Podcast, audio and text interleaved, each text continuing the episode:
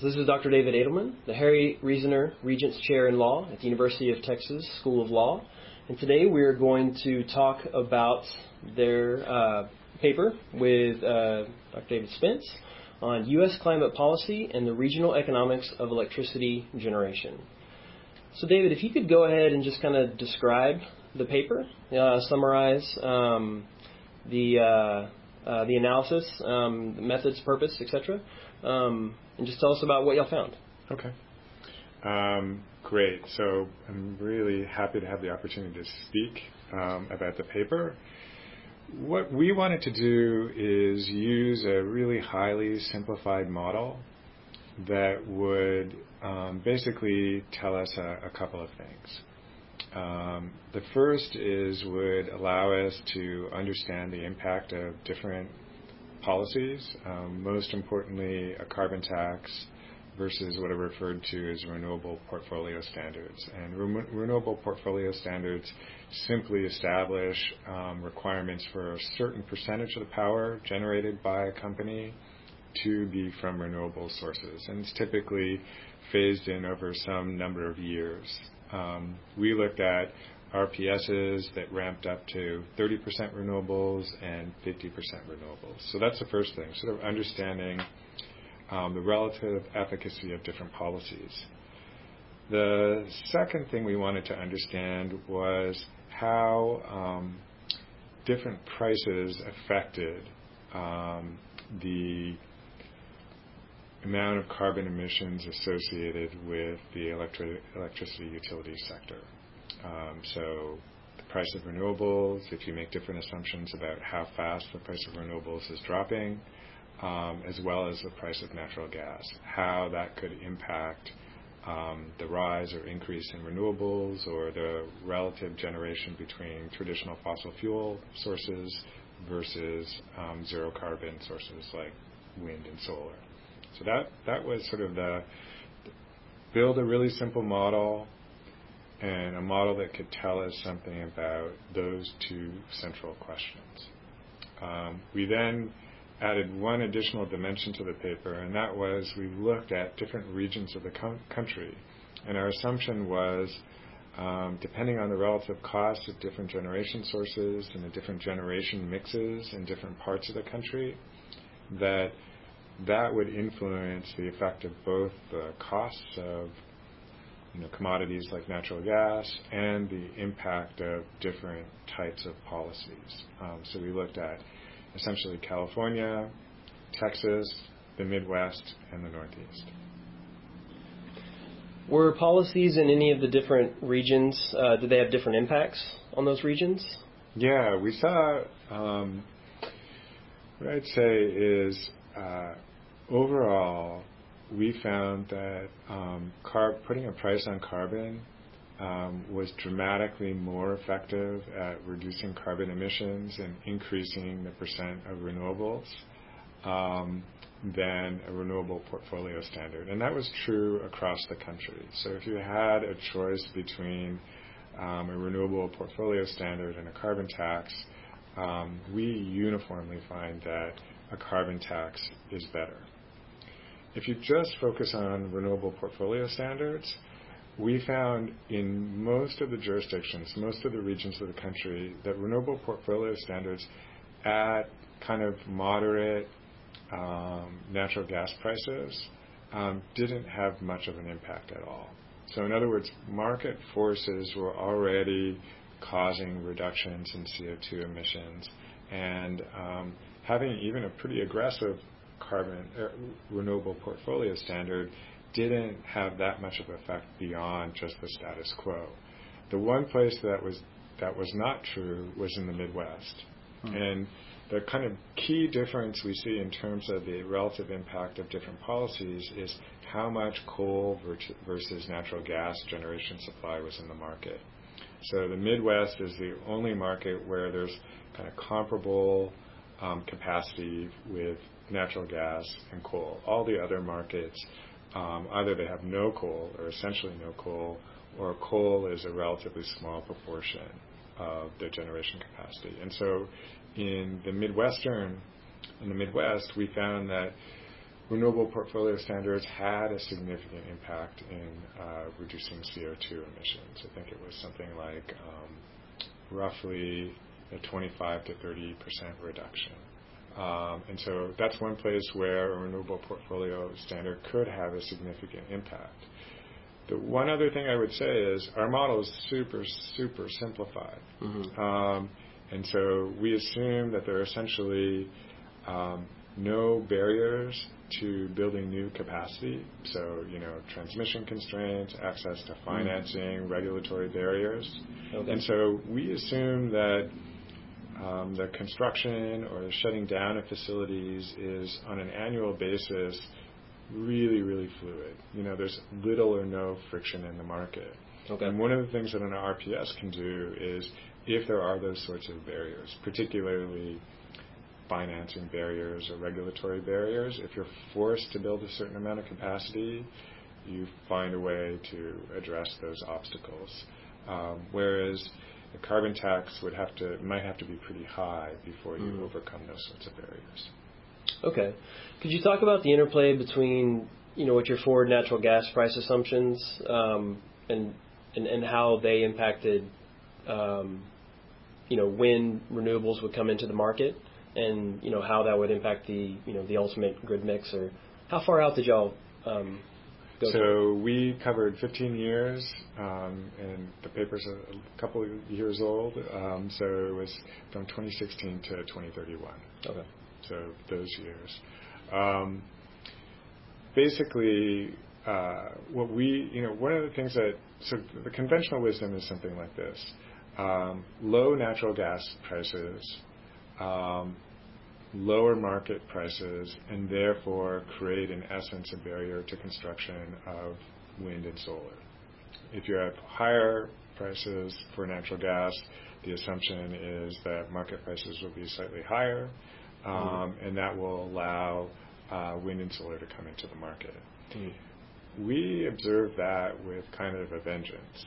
Um, and so, but we do see kind of a tipping point around roughly around three and a half dollars. Mm-hmm. Um, so natural gas prices are below three and a half dollars create a significant barrier to entry for for renewables. Mm. Um, the other thing that, that we observe is um, with higher natural gas prices, um, you create market conditions where coal is competitive. So in the near term, with higher natural gas prices, one of the sort of justifications for or beliefs that natural gas, low natural gas prices are good is that if you if natural gas is pushing coal out of the market, mm-hmm. then that has a net reduction in CO2 emissions. There's some complications associated with that, like leakage rates of methane directly into the atmosphere can offset that. Fugitive methane emissions. Yeah, yeah. exactly.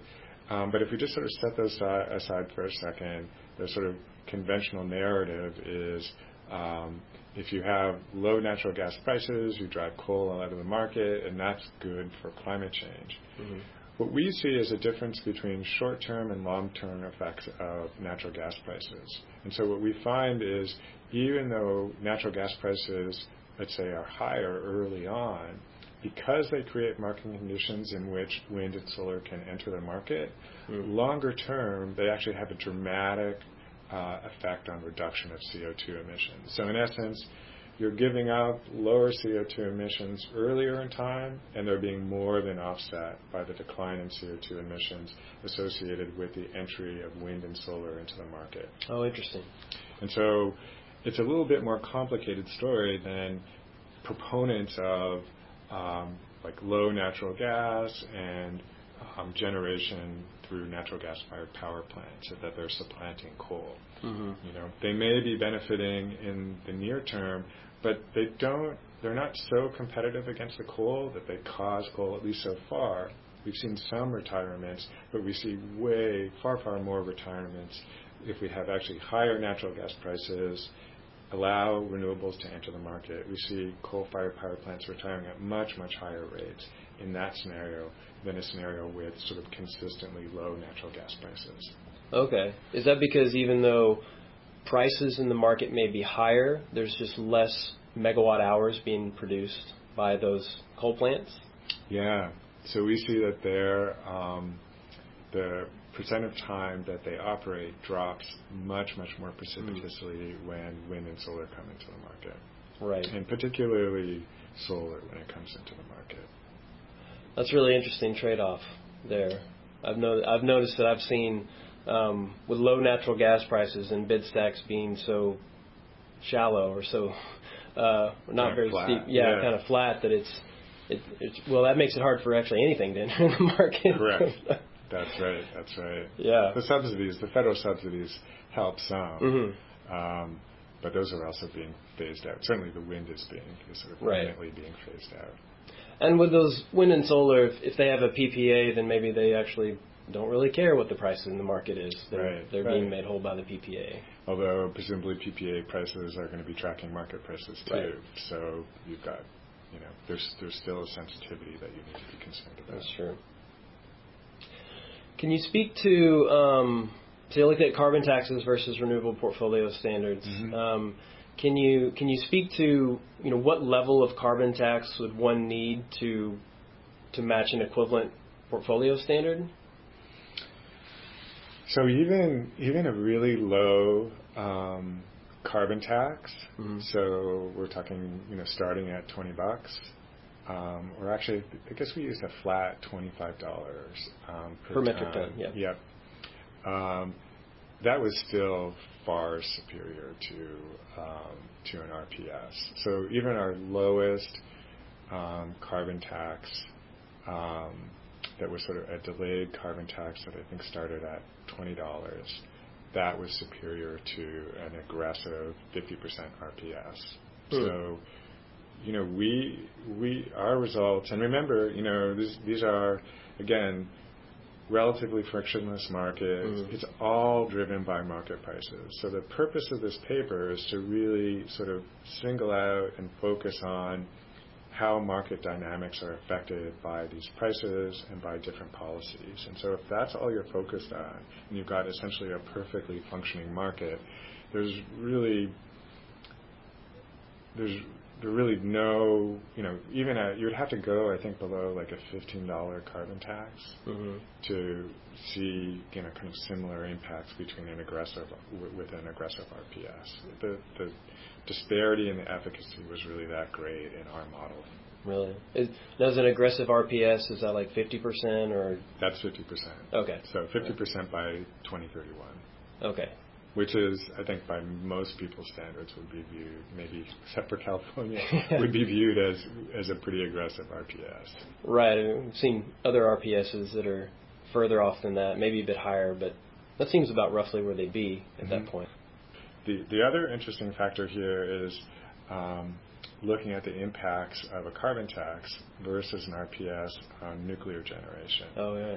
So nuclear power generators have long been proponents of carbon taxes, and we actually find that um, the dynamics with nuclear power plants is, is more complicated than maybe they assume. And it's a similar sort of scenario that we were talking about with the coal. It ends up being that the wind and the solar pushed out coal much more effectively than even low natural gas prices did. Similarly, if you have a carbon tax and you have a significant build out of wind and solar, because it's essentially near zero marginal cost, it also competes very effectively against um, nuclear power power plants. Mm. And what that means is their capacity factors drop pretty significantly. So the view or the assumption that a carbon tax is going to be a friend of nuclear power doesn't naturally play out because nuclear now is competing against these zero marginal cost generation sources that can outcompete them. They're now mm getting shifted more up the stack, in other words. Did that take a while to move into the market while things got yeah. built? Yeah. The short term versus the long term exactly. nuclear exactly. well? Yeah, so short term nuclear is going to be better off. Longer term, as the penetration of renewables goes up, they also become vulnerable. And I don't think they've adequately or at least the the literature I've read, I don't think there's been an adequate appreciation of that yet. Mm-hmm. What about just total carbon? Like, um, what uh, was a carbon tax also the best mechanism for reducing the total amount of CO2 that entered the atmosphere? Overwhelmingly.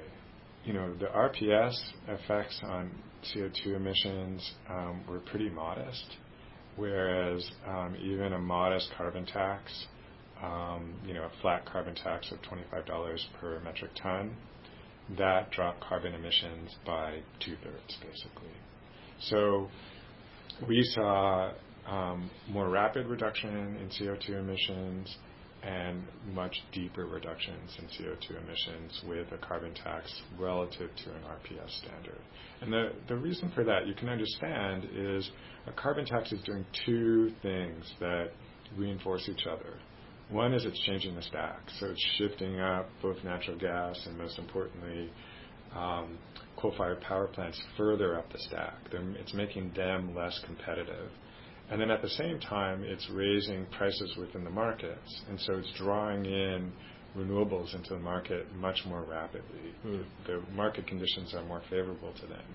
And so you're both increasing the amount of renewables and you get kind of this virtual, virtuous cycle and you're reducing significantly the capacity factors of the plants, the fossil fuel plants that stay in the market. Mm. Whereas with just an RPS, you're adding renewables to the market, and so you are kind of shifting them up the stack. But the relative competitiveness of the different generation sources isn't affected by an RPS. Mm. And that sort of double dividend, changing, shifting the fossil fuel plants further up the stack, making them significantly less competitive, um, as well as creating improving market conditions, really seems to supercharge um, the reduction in CO2 emissions.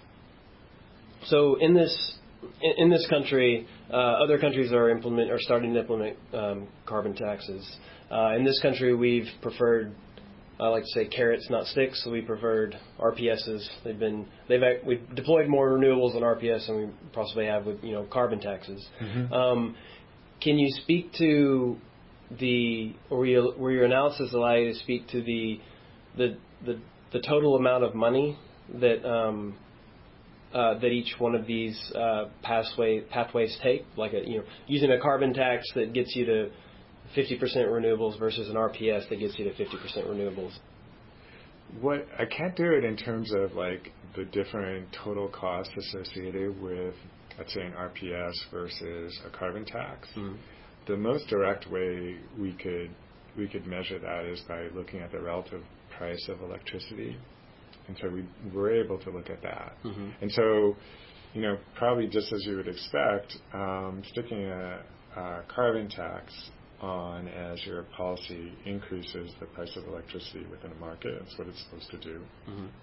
And so an RPS versus a carbon tax leads to, you know, we actually, I think, saw declines in electricity prices relative to the status quo. So Whereas with a carbon tax, prices were, you know, close to um, $50. Um, with an RPS, they were 40 or maybe a little bit below. But mm-hmm. that's not quite answering your question. That's sort of, you know, what is the market effect of different policies? You're obviously generating a bunch of revenue associated with a carbon tax, right. and you can do a variety of different things that could mitigate, for example, the increased cost of electricity. Um, and so that's we don't attempt to take that into account, but we do, you know, just as you would expect, we we do see the price of electricity going up, but that's pretty modest. You know, mm-hmm. that's maybe, like I was saying, around 15, maybe at most 20% increase for um, carbon taxes that went up to, I think the highest one went up to about $50 per ton. Okay.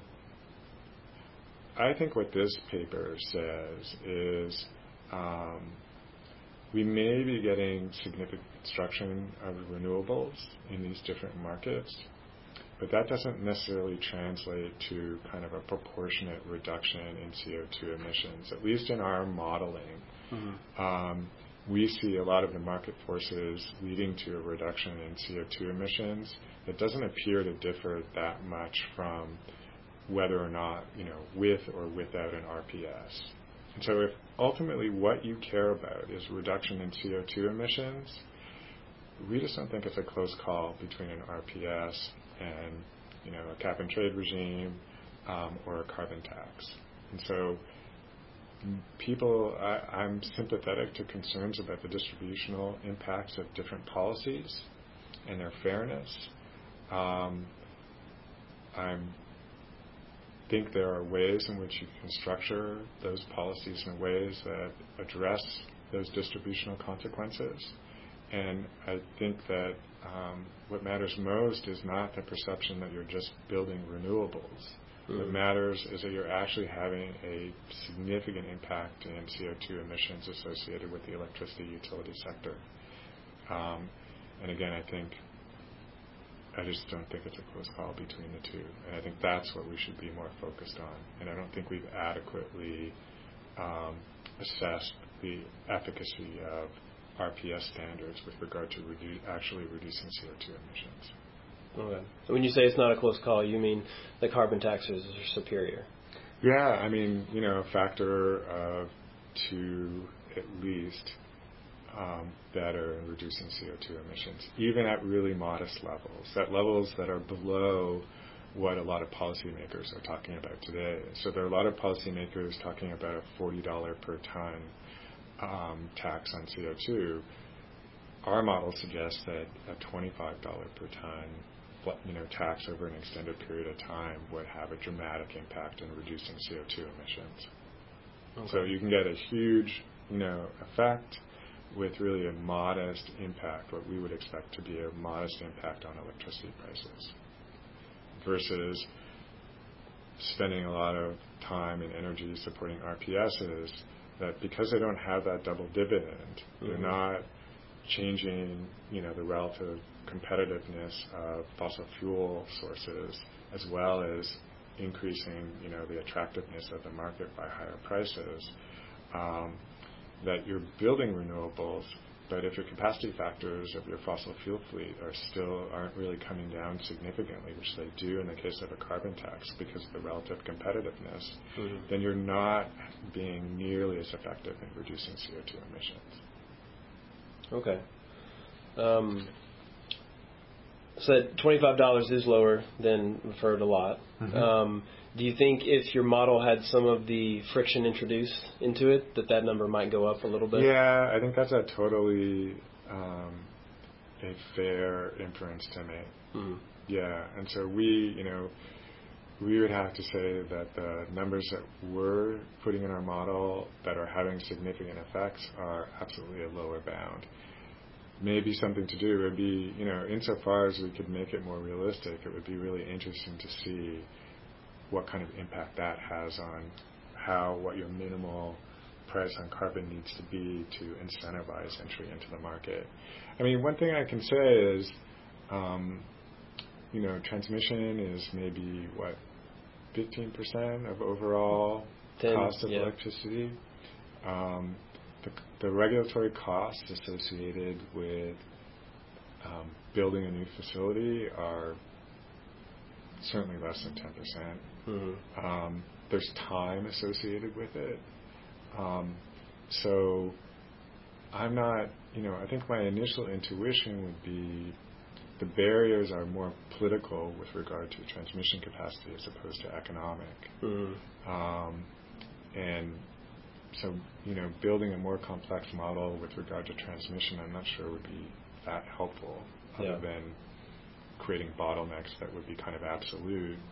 Um, on the regulatory front, I just don't think it's.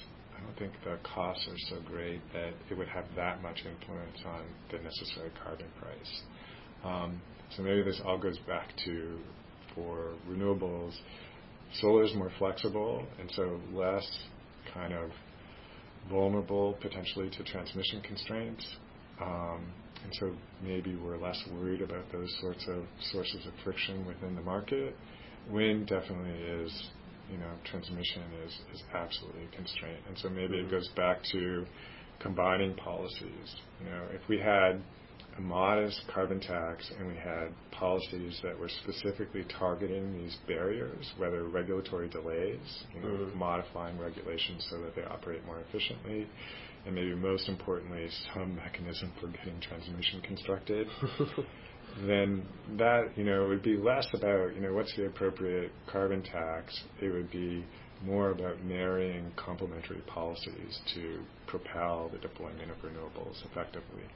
Sounds like you're talking about a national energy policy.